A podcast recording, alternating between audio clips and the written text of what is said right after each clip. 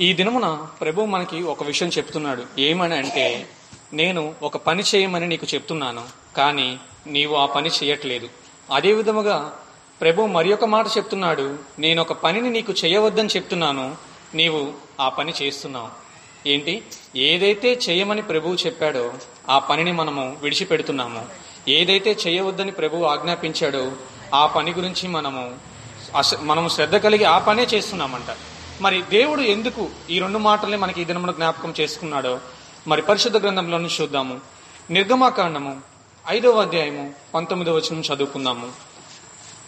నిర్గమాకాండము ఐదవ అధ్యాయము పంతొమ్మిదవ వచనము. మీ ఇటుకలు లెక్కలో ఏమాత్రమును నీ ఇటుకల లెక్కలో ఏ మాత్రమును తక్కువ చేయవద్దు. తక్కువ చేయవద్దు. ఏనాటి పని ఆనేడే చేయవలనని చాలండి. ఏ నాటి పని ఆనాడే చేయవలెనని. రాజు సెలవీయగా. రాజు సెలవీయగా. ప్రభు పరిశుద్ధ గ్రంథం నుంచి ఈ దినమ మనకి సెలవిస్తున్న మాట ఏంటి అంటే ప్రభు ఏది నిన్ను నన్ను చేయమని కోరుకుంటున్నాడంటే ఏ రోజు పని ఆ రోజు చేయాలని ప్రభు ఆశపడుతున్నాడు. కానీ ప్రభు అయితే ఆశపడుతున్నాడు గాని ప్రభుకైతే ఆశ ఉంది గాని ఆ పని జరిగించడానికి నీవు నేను సిద్ధముగా లేము. సోమరుల వలె మనం ఉంటున్నామని ప్రభు ఈ దినమున జ్ఞాపకం చేస్తున్నాడు. ఏ దినమున పని ఆ దినమున జరిగించమని ప్రభు ఎందుకన్నారో తెలుసా? ఎందుకంటే ప్రతి దినము కష్టపడే వ్యక్తి మాత్రమే తన కుటుంబం గురించి చక్కని శ్రద్ధ బాధ్యత కలిగి జీవిస్తాడు. చక్కగా తన కుటుంబం నిమిత్తము కావలసిన ధనాన్ని సమకూర్చుకొనగలడు. మరి అటువంటి వ్యక్తిగా ప్రభువు నిన్ను ఒక అర్హత కలిగిన వ్యక్తిగా ఒక గొప్ప వ్యక్తిగా ప్రభువు నిన్ను చూడాలనుకుంటే నీవు నేను ఒక సోమరి వలె ఉంటున్నావేమో ప్రభువు ఈ దినమున మనతోనే మాట్లాడుచున్నాడు. ప్రాంతంలో ఇద్దరు వ్యక్తులు ఉన్నారు తన పొరుగుంటి వ్యక్తిని చూసి ఒక వ్యక్తి అనుకుంటున్నాడు ఈ దినమున ఆ వ్యక్తి పంట వేస్తున్నాడు కాబట్టి నేను అతని వలె నేను పంట వేద్దాం అనుకున్నాడు. తెల్లవారైంది ఆ వ్యక్తి లేచి పంటకు వెళ్ళిపోయాడు పొలానికి. కానీ ఈ వ్యక్తి సరే ఏమైంది? సాయంత్రమైనా నేను పొలానికి వెళ్దాం అనుకున్నాడు. ఇలాగే దినాలు గడుస్తూ ఉన్నాయి. మూడు నెలల కాలానికి ఆ వ్యక్తి తన పొరుగింటి వ్యక్తి ఆ పొలాన్ని పంట ఏదైతే ఉందో ఆ పంటనంతటినీ కూర్చుకుని లాభాన్ని గడించాడు. కానీ సోమరిగా ఉన్నటువంటి ఈ వ్యక్తి మాత్రము సరే ఇప్పటికి ఎలాగో అయిపోయింది. కనీసం ఇక నుండి నెక్స్ట్ టైం నేను ఏదన్నా పంట విత్తేటప్పుడు ఆ వ్యక్తి ఏదైతే రెండోసారి లాభాన్ని గడిస్తున్నాడో ఆ రెండంతల లాభాన్ని కూడా నేను గణించే విధంగా ఎక్కువగా కష్టపడదాం అనుకున్నాడంట. కానీ రెండో మారు కూడా అదే విధంగా చేస్తున్నాడంట. ప్రభు ఈ దినమున మనం ఆ విధంగా ఉన్నావేమో? మనల్ని మనం జ్ఞాపకం చేసుకోమని ప్రభు చెప్తున్నాడు. మొదటి వ్యక్తి ఎవరైతే ప్రతి దినము కష్టపడుతున్నాడో ఏ దినమున పని ఆ దినమున జరిగిస్తున్నాడో ఆ వ్యక్తి వలె ప్రభువు నీవు నేను ఉండాలని ఆశపడుతున్నాడు. ప్రభువుని స్థుతించడం అంటే ఒక శనివారము ఒక ఆదివారము కాదు గాని ప్రతి దినము ఏ దినమునకు ఆ దినమును ప్రభువు నేను స్థుతించాలని ప్రభువుని ఆరాధించాలని ప్రభు కోరుకుంటున్నాడు. మరి ప్రభు చెప్తున్నాడు నీవు ఆ విధంగా చేయకపోవటం వల్ల నీకు రావాల్సినటువంటి బ్లెస్సింగ్స్ని నీవు పొందుకోవాలనుకున్నటువంటి ఆశీర్వాదాలని నీవు పోగొట్టుకుంటున్నావు. సరే నేను ఈ పని చేయమన్నాను నీవు చేయలేదు. కానీ జ్ఞాపకం ఉంచుకో నేను ఒక పని చేయవద్దని నీకు మరీ ఖండితముగా చెప్పాను కానీ నీవు ఆ పని చేస్తున్నావు. అది కూడా మనం వాక్య భాగంలోనే చూద్దాము. మత్తయి సువార్త ఆరవ అధ్యాయము ముప్పై నాలుగో వచనము.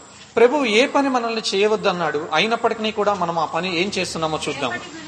రేపటిని గురించి చింతించకుడి. రేపటి దినము దాని సంగతులను గూర్చి చింతించును. ఏ నాటికీడు ఆనాటికే చాలును. ఆ నాటికి చాలును. చాలండి. పరిశుద్ధ గ్రంథం చాలా చక్కగా స్పష్టంగా తెలియజేస్తుంది. ఏమని అంటే రేపటిని గురించి చింతించవద్దు. Do not worry about tomorrow రేపటిని గురించి చింతించటం వల్ల నీకు మరి ఎక్కువ కీడు వస్తుందని పరిశుద్ధ గ్రంథం సెలవిస్తుంది. మరి మనం ఏదైతే ప్రభు చేయవద్దన్నాడో దాని గురించే ఈ దినమున చింతించే వ్యక్తులుగా ఉంటున్నాము. ప్రభు ఏదైతే పని చేయవద్దన్నాడో ఆ పనే మనం చేస్తున్నామని ప్రభు ఈ దినమున లేఖనాల ద్వారా మనల్ని హెచ్చరిస్తున్నాడు.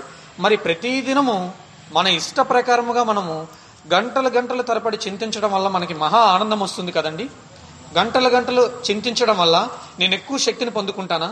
గంటలు గంటలు నేను చింతించడం వల్ల నేను ఏదైనా లాభాన్ని గడించగలనా? పరిశుద్ధ గ్రంథంలో దేవుడు ఒక మాట చెప్తున్నాడు నేను ఎంతగా చింతించినప్పటికీ కూడా నా ఎత్తుని ఒక మూరడు కూడా నేను పెంచుకోలేను. నా తలుపు తెలుపు వెంట్రుకని నలుపుగా చేసుకోలేనని ప్రభు చెప్తున్నాడు. మరి నేను చింతించినప్పుడు అవి మరి నేను చేయవలసిన పనులన్నింటినీ కూడా నేనేం చేయలేను. మరి నేను ఆ విధంగా ఉన్నప్పుడు నేను చింతించడం వల్ల నాకేం లాభం? చింతించడం వల్ల నాకేం ప్రయోజనం? నా వెంట్రుకను నేను రంగుని మార్చలేను నా ఎత్తుని నేను పెంచుకోలేను. మరి అయినా కానీ దేని గురించి నీ చింత? దేని గురించి నీ కలవరం? దేని గురించి నీవు భయపడుచున్నావు? దేవుడి దినము నీతోనే మాట్లాడుతున్నాడు. రేపటిని గూర్చి చింతించవద్దు. ఏ నాటికీడు ఆ నాటికి చాలును అని ప్రభు పరిశుద్ధ గ్రంథం ద్వారా మనతో మాట్లాడుతున్నాడు. ఒక దినమందు ఒక వ్యక్తి నిద్రిస్తున్నప్పుడు తను తన హృదయంలో ఎంతో కలవరపడుతున్నాడంట. నాకు ఆరు లక్షల అప్పు ఉంది. నేను ఈ నెలలో ఎలాగైనా తీర్చివేయాలి అనుకుంటూ అంతే చింతతో తను నిద్రించాడంట. నిద్రిస్తున్నప్పుడు దేవుడు తనకి దర్శన రీతిగా కలలో చెప్తున్నాడంట నీవు పలానా స్థలానికి వెళ్ళు అక్కడ నీ కొరకు నేను కోటి రూపాయలు సిద్ధపరిచాను అన్నప్పుడు వెంటనే తను కల నుండి మేలుకొని మొదటగా చేయవలసిన పని ఏంటంటే ప్రభువుని స్థుతించి ప్రభువు చెప్పినట్లుగా వెళ్ళి ఆ ధనాన్ని తీసుకోవాలి. కానీ ఆ వ్యక్తి దృష్టి అంతా తనకున్న చింత మీదే తనకున్నటువంటి ఆరు లక్షల అప్పు మీదే ఉంది కాబట్టి తను లేచి నిద్రలో లేచిన తర్వాత దేవుడితో అంటున్నాడంట ఊరుకో ప్రభా అసలు ఈ ఆరు లక్షల పెట్ల తీర్చాలో నాకు తెలియట్లేదు. నువ్వేమో అక్కడికి వెళ్ళి ఇక్కడికి వెళ్ళి అంటున్నావు. నా వల్ల కాదు అన్నాడంట. నిజంగా ఎంత అమాయకత్వం అండి ఎంత అవివేకం. ప్రభువు చెప్పే మాటల్ని కూడా నీవు లక్ష్యం ఉంచలేని వ్యక్తిగా నిన్ను మారుస్తుంది నీ చింత. ఇప్పుడు చెప్పండి నీ చింత వలన నీవు సంతోషిస్తున్నావా? నీ చింత వలన ప్రభు యొక్క మాటలు నీకు హృదయమందు లక్ష్యం ఉంచుతాను అనుకుంటున్నావా లేదండి. ప్రభు యొక్క మాటలను నీవు చింతిస్తున్నట్లయితే నీ హృదయంలో లక్ష్యం ఉంచలేవు. ప్రభు వైపు నీవు ధ్యాస ఉంచలేవు. ప్రభు మాటలేందు ఏకాగ్రత నిలపలేవు. అటువంటి చింతను నీవు కలిగి ఉన్నప్పుడు మరి దేవుడు కూడా చెప్తున్నాడు చింతని విడిచిపెట్టి నా దగ్గరికి రమ్మన్నప్పుడు దేవుడే నీతో మాట్లాడినప్పటికీ కూడా మనము చింతని కలిగి ఉండి దేవుణ్ణి విసర్జిస్తున్నామేమో. దేవుడు ఈ దినమున నీతో నాతో మాట్లాడుచున్నాడు. నీ చింత అంతటిని నీవు విడిచి నా దగ్గరికి రమ్మని ప్రభు సెలవిస్తున్నాడు. మరి నీవు చింతిస్తున్నప్పుడు నీ మనసు నెమ్మది కలిగి ఉంటుందా? నీవు చింతిస్తున్నప్పుడు నీవు ప్రశాంతంగా పడుకోగలవా అంటే ప్రశాంతత ఉండదు నెమ్మది ఉండదు. ఇంకా చెప్పాలంటే చింత వలన మనకి గొప్ప ప్రయోజనం ఉంటుంది. ఏంటో తెలుసా అండి? రకరకాల వ్యాధులన్నీ ఎక్కడ లేని వ్యాధులన్నీ కూడా మన కుటుంబంలో మన జీవితాల్లోనే ఉంటాయి. మరి ఎవరికైనా రోగాలు కావాలి అంటే సింపుల్గా నేను చెప్పే ప్రశ్న నేను చెప్పే సమాధానం ఒకటే. మీకు ఆ ప్రశ్న ఉందా? మరి నేను అనేకమైన వ్యాధుల్ని పొందుకోవాలని అంటే సింపుల్ అండి. నీవు చింతించావంటే నీ శరీరంలో ఈ వ్యాధి నాకు లేదు అని చెప్పడానికి లేదండి. నీవు చింతించడం వల్ల నీకు అనేకమైన అనారోగ్య సమస్యలు వస్తాయని ప్రభు చెప్తున్నాడు. God wants you to live a happy life. దేవుడు నీకు ఒక సంతోషకరమైన జీవితాన్ని జీవించాలని ప్రభు ఆశపడుతూ ప్రభు చెప్తున్నాడు. నీ చింత యావత్తు నా మీదవి. ఎందుకంటే నీ గురించి నేను భారం వహిస్తున్నాను. నీ గురించి నేను శ్రద్ధ వహిస్తున్నాను. నీ గురించి నిన్ను సృజించిన దేవుడనైనా నేనుండగా నీవు మరలా చింతిస్తే అది ఎంత అవివేకం ఎంత అమాయకత్వము. ప్రభు ఈ దినమున నీతో నాతో మాట్లాడుచున్నాడు. ఒక్కసారి జ్ఞాపకం చేసుకో నా ప్రియ సహోదరి సహోదరుడా. కానీ ప్రభు ఎంతగా చెప్పినప్పటికీ ప్రభువు చెప్పిన విషయాల్లో కాదు గాని ఒక రెండు విషయాల్లో మాత్రము మనము దేవుడి మాటలు వింటున్నామండి. అంటే ఏదో ఒక విషయంలో మనము దేవుడు చెప్పిన పని చేస్తున్నాము. ఏదో ఒక విషయంలో దేవుడు ఏదైతే చేయొద్దన్నాడో అది కూడా మనం చేస్తున్నామంట. మరి దేవుడు చెప్పిన విషయాలు కాకుండా మన స్వ మనం స్వయంగా ఏ విషయాలపై లక్ష్యం ఉంచుతున్నామో చూద్దామా? ఒకే ఒక్క విషయంలో మాత్రమే మనము ఏ దినమున పని ఆ దినమున జరిగిస్తామంట. ఏది అంటారు? ఏ ఐ మీన్ ఏ పని గురించి మనము ఏ దినమున పని ఆ దినమున చేయాలని ఆలోచిస్తాము? దేవుడు చెప్తున్నాడు మన తిండి గురించి అండి. ఏ దినమున పని ఆ దినమున వెళ్ళిపోవాల్సిందేగా? మూడు పూట్ల తినాలి. దాన్ని మాత్రం పక్కాగా చేస్తున్నామంట. దేవుడు చెప్తున్నాడు ఏ దినమున పని ఆ దినమున చేయంటే ఆ ప్రభు చేస్తున్నాను దేని విషయంలో చేస్తున్నావయ్యా? అని దేవుడు అడిగితే ప్రభు మూడు పూట్ల తింటున్నానయ్యా. ఏ దినమున పని? ఆ దినమున జరిగించాను నీకు స్తోత్రం అంటున్నారంట. మరి దేవుడు అదే భక్తుడిని మరొక ప్రశ్న వేసి మరి ఈ విషయానికి నాకు సమాధానం ఇచ్చావు మరి ఒక పని నేను చేయవద్దన్నాను కదా. మరి ఆ విషయంలో నీవు నాకు ఉదాహరణగా నిన్ను నీవు సముదాయించుకుంటూ నాకు ఏ మాట చెప్పగలవంటే? భక్తుడు చెప్తున్నాడంట అయ్యా ఒకే ఒక విషయంలో మాత్రమే నీవు నన్ను చింతించొద్దన్నావు కదా? అది నేను ఒక విషయంలో పాటిస్తున్నానయ్యా. ఏంటో తెలుసా? నిద్ర విషయంలో అయ్యా. రేపు నిద్ర ఎంత పోవాలో మాత్రం నేను అస్సలు ఆలోచించను ప్రభా. ఎందుకంటే నిద్ర లేకుండా నేను బ్రతకలేనయ్యా. కాబట్టి నేను దాని గురించి ఆలోచించను. నేను తిండి గురించి ఏ దినమున పని ఆ దినమున చేసుకుంటాను. నువ్వేదైతే ఆలోచించొద్దన్నావో నిద్ర గురించి నేను ఆలోచించనయ్యా అంటున్నామంట మరి ప్రభువు ఈ దినమున మనల్ని చూసి ఆ మాటలు విని నవ్వుతున్నాడేమో. ఎంత అమాయకంగా మనము జీవిస్తున్నామేమో ప్రభు ఈ దినమున నీతోనే నాతోనే మాట్లాడుతున్నాడు. కాబట్టి జ్ఞాపకం చేసుకోండి. ప్రభువు చెప్పింది ఏ దినమున పని ఆ దినమున చేయమని. ఎందుకంటే నీవు నేను శ్రద్ధ కలిగి పని చేస్తే నిన్ను నన్ను ఉన్నతాధికారులతో నిలబెట్టాలని ప్రభు ఆశిస్తున్నాడు. కనుకనే నిన్ను నన్ను ఏ దినమున పని ఆ దినమున జరిగించమని ప్రభు సెలవిస్తున్నాడు. కానీ మనము ఆ విధంగా ఉన్నామా లేదో ప్రభు ఈ దినమున మనకే ప్రశ్న వేస్తున్నాడు. దేవుని సన్నిధికి వస్తున్న నీవు నిజముగా నీ పనుల భారాన్ని నీకున్నటువంటి కష్టాన్ని నిజముగా ప్రభు సన్నిధిలో విడిచి మనస్ఫూర్తిగా ప్రభువుని ఆరాధించగలుగుతున్నామా ఈ దినమున ప్రభు మనతోనే మాట్లాడుచున్నాడు. ఆ విధముగా ఆరాధించలేకపోయినట్లయితే కనీసం ఈ దినము నుంచైనా ప్రభువుని వేడుకోండి. ప్రభు అని యొక్క పరిశుద్ధాత్మ శక్తిని నాకు దయచేయండి. నీ సహాయమును నాకు అందించండి. నా పనుల భారంలో ప్రతి విషయంలో జయాన్ని పొందుటకు నీ పరిశుద్ధాత్మ శక్తిని నాకు దయచేయండి అని నీవు దేవుని సన్నిధికి వచ్చి అడిగినప్పుడైతే దేవుడు తప్పక నీ ఆశను నెరవేరుస్తాడండి. ఏ పనిని నీవు చేయలేని అనుకుంటున్నావో ఆ పని నేను చేయమని ప్రభు చెప్తున్నాడు. కానీ నీవు ప్రభువా ఆ పని నేను చేయలేకపోతున్నాను అంటున్నావు. కానీ అయినప్పటికీ నీవు నా సన్నిధికి వచ్చి నా యొద్ద పరిశుద్ధాత్మ శక్తి కొరకు వేడుకో ఆ పనిని జయించుటకు నేను నీకు శక్తినిస్తానంటున్నాడు. హలేలుయ నిజముగా ఎంత గొప్ప దేవుని మనం కలిగి ఉన్నాం. నీ పని నీవు చేయటం చేతకాకపోయినప్పటికీ కూడా ఆ పనిని చేయుటకు తగిన జ్ఞానం ఇచ్చి నిన్ను తగిన శక్తితో నింపగలిగిన దేవుడు నేను పూజిస్తున్న నజరేడైనటువంటి యేసుక్రీస్తండి మరి అటువంటి దేవుణ్ణి కలిగి ఉన్న మనము ఏ విషయంలో కూడా చింతించకూడదని ఏ విషయంలో కూడా భయపడకూడదని ఏ విషయంలో కూడా బెదురు కలిగి ఉండకూడదని ప్రభు ఈ దినమున నీతో నాతో మాట్లాడుచున్నాడు. కాబట్టి ఏనాటి పని ఆనాడు జరిగించటకు ప్రభు శక్తి కొరకు నీవు ప్రార్థిస్తే ప్రభువు నీ ప్రార్థన ఆలకించి తప్పక నీవు జయించలేకపోతున్నటువంటి నీ పనుల భారాన్ని పరిశుద్ధాత్మ శక్తి ద్వారా జయించుటకు నీకు సహాయం అనుగ్రహించునుగాక. మరి దేవుడు అట్టి కృపతో మనల్ని నింపాలంటే మనం ముందుగా దేవుని సన్నిధికి వచ్చి దేవుని సన్నిధిలో ప్రార్థించే వ్యక్తులుగా ఉండాలని ప్రభు కోరుకుంటున్నాడు. మరి దేవుని సన్నిధికి ఉన్నటువంటి ఒక ప్రాధాన్యత ఆది కాండము రెండవ అధ్యాయము మూడవ వచనంలో మనం చూస్తామండి. ఆది కాండము రెండవ అధ్యాయము మూడవ వచనంలో కాబట్టి దేవుడు ఆ ఏడవ దినమును ఆశీర్వదించి పరిశుద్ధపరిచెను. ఏలయనగా దానిలో దేవుడు తాను చేసినట్టు సృజించినట్టు సృజించినట్టియు తన పని అంతటి నుండి విశ్రమించెను. చాలండి. అక్కడ మన దేవుడు కూడా పనిచేశాడంట. ఎప్పటి వరకు పనిచేశాడు? ఆరు దినాలు కష్టపడాలి అన్నప్పుడు ఆరు దినాలు ఆ పనుల భారాన్ని ప్రభువు గుర్తుంచుకున్నాడు. కానీ ఏడవ దినమున ఆ పని భారాన్ని జ్ఞాపకం చేసుకోలేదు. ఆ పనుల భారం నుంచి విడుదల నొంది ప్రభువు చెప్తున్నాడు ఏడవ దినాన్ని ఆశీర్వదించి పరిశుద్ధపరిచాడు. ఎందుకని దేవుడు ఏడవ దినాన్ని పరిశుద్ధపరిచాడంటే ఆ ఏడవ దినమున నీవు నేను దేవుని సన్నిధికి వచ్చి పరిశుద్ధులుగా జీవించాలని ప్రభు యొక్క పరిశుద్ధాత్మ శక్తిని పొందుకోవాలని దేవుడు ఆనాడే నిర్ణయించాడు. కానీ నీవు నేను ఈ దినమున మరి ఆ మాటలను లక్ష్యం చేస్తున్నామా? అలక్ష్యం చేస్తున్నామా? ఒక్కసారి జ్ఞాపకం చేసుకోమని ప్రభు పేరట తెలియచేస్తున్నాను. మనలో చాలా మంది కూడా ఏ దినమున జరిగే పనిని ఆ దినమున ఆ పనిలో వదిలిపెట్టకుండా ఇంటికి వచ్చి తమ పిల్లల పైన కానీ తమ భార్య బిడ్డ మరి భర్త పైన కానీ కోపాన్ని చూపిస్తున్నట్లుగా చూస్తుంటాము. మరి అదే విధముగా ఒక వ్యక్తి ఉన్నాడంట తన ఆఫీస్లో ఆ దినమున తన మేనేజర్తో ఏదో గొడవ అయింది గొడవను బట్టి ఇంటికి వచ్చేసాడు ఇంటికి వచ్చి తన భార్యతో కోపంగా మాట్లాడాడంట. కోపంగా మాట్లాడితే భార్య కూడా ఏం తక్కువ తినలేదండి. నా మరి నా మీద కోపం చూపిస్తామని చెప్పి వండుతున్న కూరలో రెండు గంటల కారం ఎక్కువ వేసిందంట. నువ్వు నన్ను తిట్టావు నా కడుపు మండింది. మరి నేను ఇప్పుడు నీకు ఆహారాన్ని వడ్డిస్తున్నాను నీ కడుపు కూడా మండుతుంది. నేనేమి నిన్ను మాటలతో హింసించను నేనేమి నిన్ను మాటలతో కొట్టను కానీ నీవు నన్ను బాధ పెట్టావు కాబట్టి నన్ను నా కడుపు మంట కాల్చావు కాబట్టి నేను కూడా నీ కడుపు మంట చేస్తాను అన్నారంట. మరి ఈ దినమున మనం కూడా ఆ విధంగా ఉంటున్నామేమో. మన పనుల భారాన్ని ఏ దినమున భారాన్ని ఆ దినమున మనం విడిచే వ్యక్తులుగా ఉండాలి. దేవుడు ఆరు దినాలు నిన్ను శ్రమించమని ఇచ్చాడు. ఆరు దినాల వరకు నీవు శ్రమించు. ఆరు దినాల గురించి నీ పనుల గురించి జ్ఞాపకం చేసుకో. కానీ ఏడవ దినంలో నీవు దేవుని సన్నిధికి వస్తున్నప్పుడు నీ చింతలన్నిటినీ మరిచి ప్రభు సన్నిధిలో నీవు ఆరాధించాలని ప్రభు కోరుకుంటున్నాడు. కాబట్టి అట్టి వ్యక్తులుగా ఈ దినము నుంచైనా మనం జీవిద్దాము. మరి మన ఇంటిలో చిన్న పిల్లలు కూడా ఉంటుంటారు. మరి చిన్న బిడ్డలకి మనము స్కూల్కి పంపించేటప్పుడు చెప్తాము నాన్న చక్కగా నువ్వు స్కూల్కి వెళ్ళు. దారిలో పిల్లలు కనపడతారు.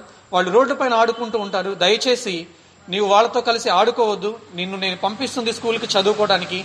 చక్కని జ్ఞానం తెచ్చుకుంటామని నాకు మంచి పేరు ఖ్యాతిని తీసుకొస్తావని అని చంటి బిడ్డలతో చెప్పి పంపించినప్పుడు చంటి బిడ్డలకి ఏదైతే చెప్పామో ఆ పని చేస్తారంటారా? స్కూల్కి వెళ్ళండి అని చెప్పినప్పుడు దారిలో పిల్లల్ని చూసిన వెంటనే వాళ్ళకి మనసు లాగుతుంది. వాళ్ళు చూడు వాళ్ళ మమ్మీ తిట్టట్లేదు కొట్టట్లేదు. మరి నేను మాత్రమే వెళ్ళాలని మా మమ్మీ నన్ను గద్దిస్తుంది. నా- నాకు మా మమ్మీ అంటే ఇష్టం లేదు నాకు మా డాడీ అంటే ఇష్టం లేదు. నేను కూడా వెళ్ళి వాళ్ళతో ఆడుకుంటాను అని ఒక దినమున చేస్తారు రెండు దినాలు చేస్తారు. అయినప్పటికీ కూడా ప్రేమ కలిగిన తల్లిదండ్రులు కాబట్టి ప్రేమతో వారిని గద్దించి వదిలేస్తారు. కానీ దిన దినాలు గడిచే కొలది వారు అదే విధముగా నెలల పాటు సంవత్సరాల పాటు చేస్తుంటే తల్లిదండ్రులు వారిని గద్దించరా? తల్లిదండ్రులు వారిని శిక్షించరా? ఎందుకని శిక్షిస్తున్నారు? వారిని సరి అయిన మార్గంలో నడిపించాలని ఈ దినమున ప్రభువు నీవు ఆయన ఉన్నాడని తెలుసుకుని కూడా నీవు చింతిస్తున్నావు. ప్రభువు చెప్తున్నాడు ప్రతి దినమందు నీతో నీవు చింతించవద్దు నీవు చింతించవద్దు నీవు భయపడవద్దు అని. కానీ పలుమారులు నీవు చింతిస్తూ బాధపడుతున్నావంటే ప్రభువు నిన్ను నన్ను మరి సరైన మార్గంలో నడిపించాలా వద్దా? ప్రభువు నిన్ను నన్ను హెచ్చరించాలా వద్దా? ఎందుకంటే ప్రభు నీవు నీ బిడ్డల పట్ల ఎటువంటి కేరింగ్ అయితే ఎటువంటి ప్రేమనైతే నీవు చూపిస్తున్నావో శాశ్వతమైన అదే ప్రేమతో ప్రభు నిన్ను నన్ను ప్రేమిస్తున్నాడు కనుకనే నీ జీవితాన్ని తన చేతుల్లోకి తీసుకోవాలని ప్రభు ఆశపడుతున్నాడు. ఇప్పటికైనా నీ జీవితాన్ని ప్రభు చేతుల్లో పెట్టే వ్యక్తిగా నీవు నేను ఉండాలని ప్రభు ఆశపడుతున్నాడు. అదంతా మన మేలు కొరకే గాని అది మన కీడు కొరకు కాదని ప్రభు ఈ దినమున నీతో నాతో మాట్లాడుచున్నాడు. మనమందరము కూడా మన ఎదుట ఏదైనా ఒక భారం ఉంచబడినప్పుడు కొద్దిపాటి భారం అనుకోండి ఆ కొంచెం పనే కదా ఈరోజు చేయాల్సిన పని రేపైనా చేయొచ్చు అని దాన్ని విడిచిపెడతాము. రెండు రోజులు చేయాల్సిన పనే కదా పర్లేదు నేను ఐదు రోజుల పని అయినా ఒకే రోజు చేస్తానంటాము. కానీ పది రోజుల పని నీవు చేయకుండా పోస్ట్పోన్ చేసావు నీ మేనేజర్ వచ్చి నేను అడిగాడు రేపటికల్లా వర్క్ అయిపోతుంది కదా ఆ పని నాకు అప్పగిస్తావు కదా అన్నప్పుడు ఇన్నాళ్ళు ఏదైతే భారాన్ని నీవు ముందు పెట్టుకొని దేవుని వెనక్కి తోసావో ఆఖరి దినమున జరిగేది ఏంటో తెలుసా? మోయలేనప్పుడు మోయలేని భారాన్ని సహించలేనటువంటి భారాన్ని తట్టుకోలేని వారి భారాన్ని నీ హృదయంలో నీవు భరిస్తున్నప్పుడు దేవుణ్ణి ముందు పెట్టుకొని దేవుని సన్నిధికి నడుచుకుంటూ రామండి. పరిగెత్తుకుంటూ వస్తాం. ప్రభువా సహాయం చేయి. నేనైతే నా జ్ఞానం కొలది నా శక్తి కొలది ఐదు రోజుల పనిని ఒక దినమే చేయగలను గాని పది రోజుల పని ఉందయ్యా నాకు కనీసం రెండు రోజులు కావాలి. కానీ నా అధికారి ఒక దినంలో చేయాలంటున్నాడు. నాకైతే శక్తి లేదు నాకైతే అంత ధైర్యం లేదు. నేను చేయలేను. నీ శక్తితో నన్ను నింపు అని అప్పుడు దేవుడు గుర్తొస్తాడు. అంటే నీవు సహించగలిగిన భారం ఉన్నప్పుడేమో ప్రభువుని గుర్తుంచుకోవట్లేదు గాని సహించలేని మోయలేని తట్టుకోలేనటువంటి భారం ఉన్నప్పుడు ప్రభువును ముందు పెట్టుకుంటూ పరిగెత్తుకుంటూ సన్నిధికి వస్తున్నావు. అందుకే ప్రభువు నీతో నాతో మాట్లాడుతున్నాడు. ప్రయాసపడి భారం మోసుకునుచున్న సమస్త జనులారా నా ఇద్దకు రండి. నేను మాత్రమే మీకు విశ్రాంతి కలుగు చేస్తాను నా ద్వారా మాత్రమే మీకు విశ్రాంతి కలుగుతుంది అని ప్రభు ఈ దినం నీతో నాతో మాట్లాడుచున్నాడు. ఏ ప్రయాస కలిగి నీవు ఉన్నావో ఎటువంటి ప్రయాస అయినప్పటికీ కూడా ఎటువంటి బంధకంలో నీవు ఉన్నప్పటికీ కూడా ఎటువంటి కష్టాల్లో నీ చిక్కున్నప్పటికీ కూడా ప్రభు సన్నిధికి నీవు వచ్చినట్లయితే నీ భారనంతటిని నా ప్రభు సులువు చేయగలిగినటువంటి సమర్థము కలిగిన దేవుడండి. నా ప్రభువుకి ఈ లోకంలో సమస్తము పైన సర్వాధికారము కలదని అది నా తండ్రి యొద్ద నుంచి నేను పొందుకున్నానని ప్రభు లేఖనాల ద్వారా మాట్లాడుచున్నాడు. మరి ఎందుకని ఇంకా నీ చింతని నీ భారాన్ని నీ దగ్గరే పెట్టుకుంటున్నావు? నీ చింతని నీ భారాన్నంతటినీ కూడా నీ పనుల భారం అంతటినీ ప్రభు సన్నిధిని పెట్టి ప్రభువుకు అప్పగించి సుఖముగా నిద్రించమని ప్రభు ఈ దినమున నీతో నాతో మాట్లాడుచున్నాడు.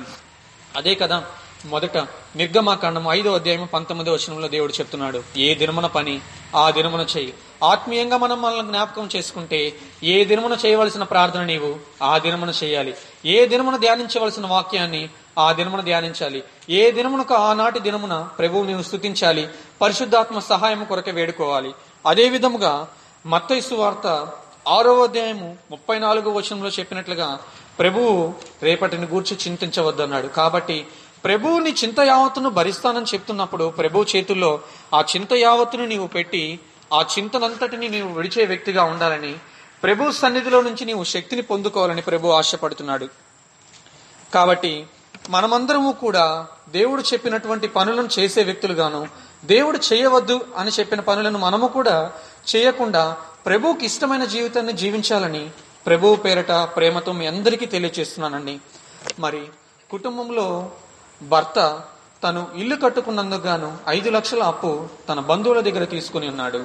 మరి ఐదు లక్షల అప్పు ఒకనొక సమయంలో వారు సంవత్సరం అగ్రిమెంట్ ఇచ్చారు కానీ పదో నెలలోనే వారు అంటున్నారు నీవు ఇస్తానన్నావు కానీ నా కూతురి వివాహాన్ని నేను పెట్టుకున్నాను కాబట్టి నా ఐదు లక్షలు నాకు ఇచ్చిన ఇంటి డాక్యుమెంట్స్ నువ్వు తీసుకువెళ్ళు అని చెప్పారు. మరి అలా చెప్పినప్పుడు భర్త ఆ విషయాన్ని గురించి ఆలోచిస్తూ ఇంటికి వచ్చాడు. భార్య తన తొందరపాటును చూసి అడిగింది ఎందుకని అంతగా చింతిస్తున్నారు? ఏమైపోయిందని ఇప్పుడు అంత కంగారు పడుతున్నారు అన్నప్పుడు భర్త జరిగిందంతా చెప్పాడు. ఇలా నేను ఈ ఐదు లక్షల్ని వారికి ఈ నెలలోనే ఇవ్వమని అడుగుచున్నారు. ఏం చేయాలో నాకు తోచట్లేదు. అయినప్పటికీ నా ప్రయత్నం నేను చేస్తానని చెప్పి భార్యకి ఒక మాట చెప్పి భర్త బయటికి వెళ్ళిపోయాడు. మరి భార్య ఒక భార్యకి ఒక మాట చెప్పి భర్త వెళ్ళిపోయినప్పుడు నిజముగా గుణవతి అయిన భార్య అయితే ఏం చేయాలి? ఆ డబ్బు గురించి తను ప్రయత్నం చేయవలసినట్టుగా ప్రయత్నం చేయాలి. లేదంటే ప్రభు యొద్ద ప్రార్థన చేసే వ్యక్తిగా ఉండాలి. కానీ భర్త ఏదైతే మాటని ముట్టించి వెళ్ళాడో ఒక చీన్ టపాకైనా ముట్టించినట్లుగా అట్లా ముట్టించి వెళ్ళడం లేదు ఒక లక్ష బాంబులా పేలుతుందంట. అంటే తను కంగారు పడింది కొంచెమే కానీ ఈవిడ తెగ కంగారు పడిపోతుందంట.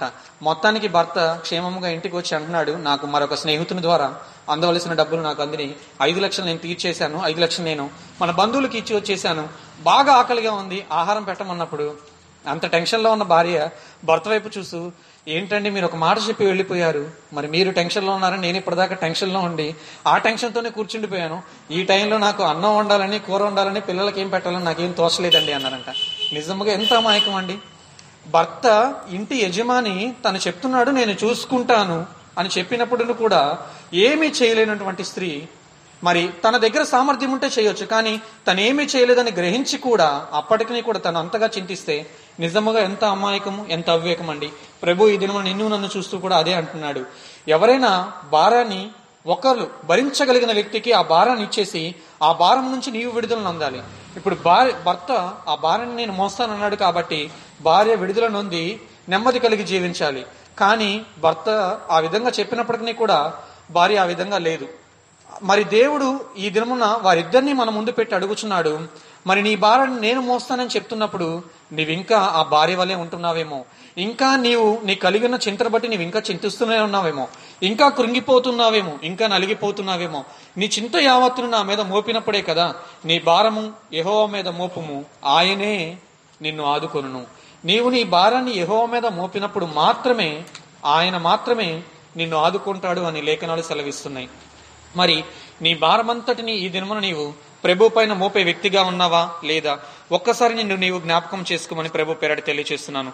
నిన్ను గురించి నీవు ప్రేమిస్తున్న వ్యక్తి అంతగా చింతిస్తున్నప్పుడు నీకు కావలసిన వాటన్నిటినీ సమకూరుస్తున్నటువంటి ప్రభువు నిన్ను సృజించిన సృష్టికర్త నీ గురించి అంతగా చింతిస్తున్నప్పుడు ఇంకా ఎందుకని నీవు చింతిస్తున్నావు?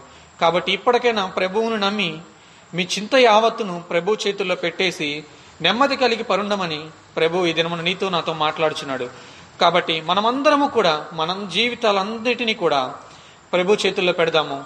ప్రభు చేతుల్లో పెట్టినటువంటి జీవితాలన్నీ కూడా ఏ విధంగా ఉంటాయంటే మన పూర్వీకులు దేవుణ్ణి నమ్మి వారి జీవితాలన్నిటినీ కూడా మరి దేవుని చేతిలో పెట్టారు దేవుడు వారిని ఎంతో బహుగా గనపరిచాడు అదే విధముగా మనం ఈ దినముల్లో చూస్తున్నటువంటి గొప్ప గొప్ప సేవకులందరూ కూడా వారేమీ ఆకాశం నుండి ఊడిపడలేదండి. వారు కూడా మన వంటి వంటి మనస్సు కలిగిన వారే.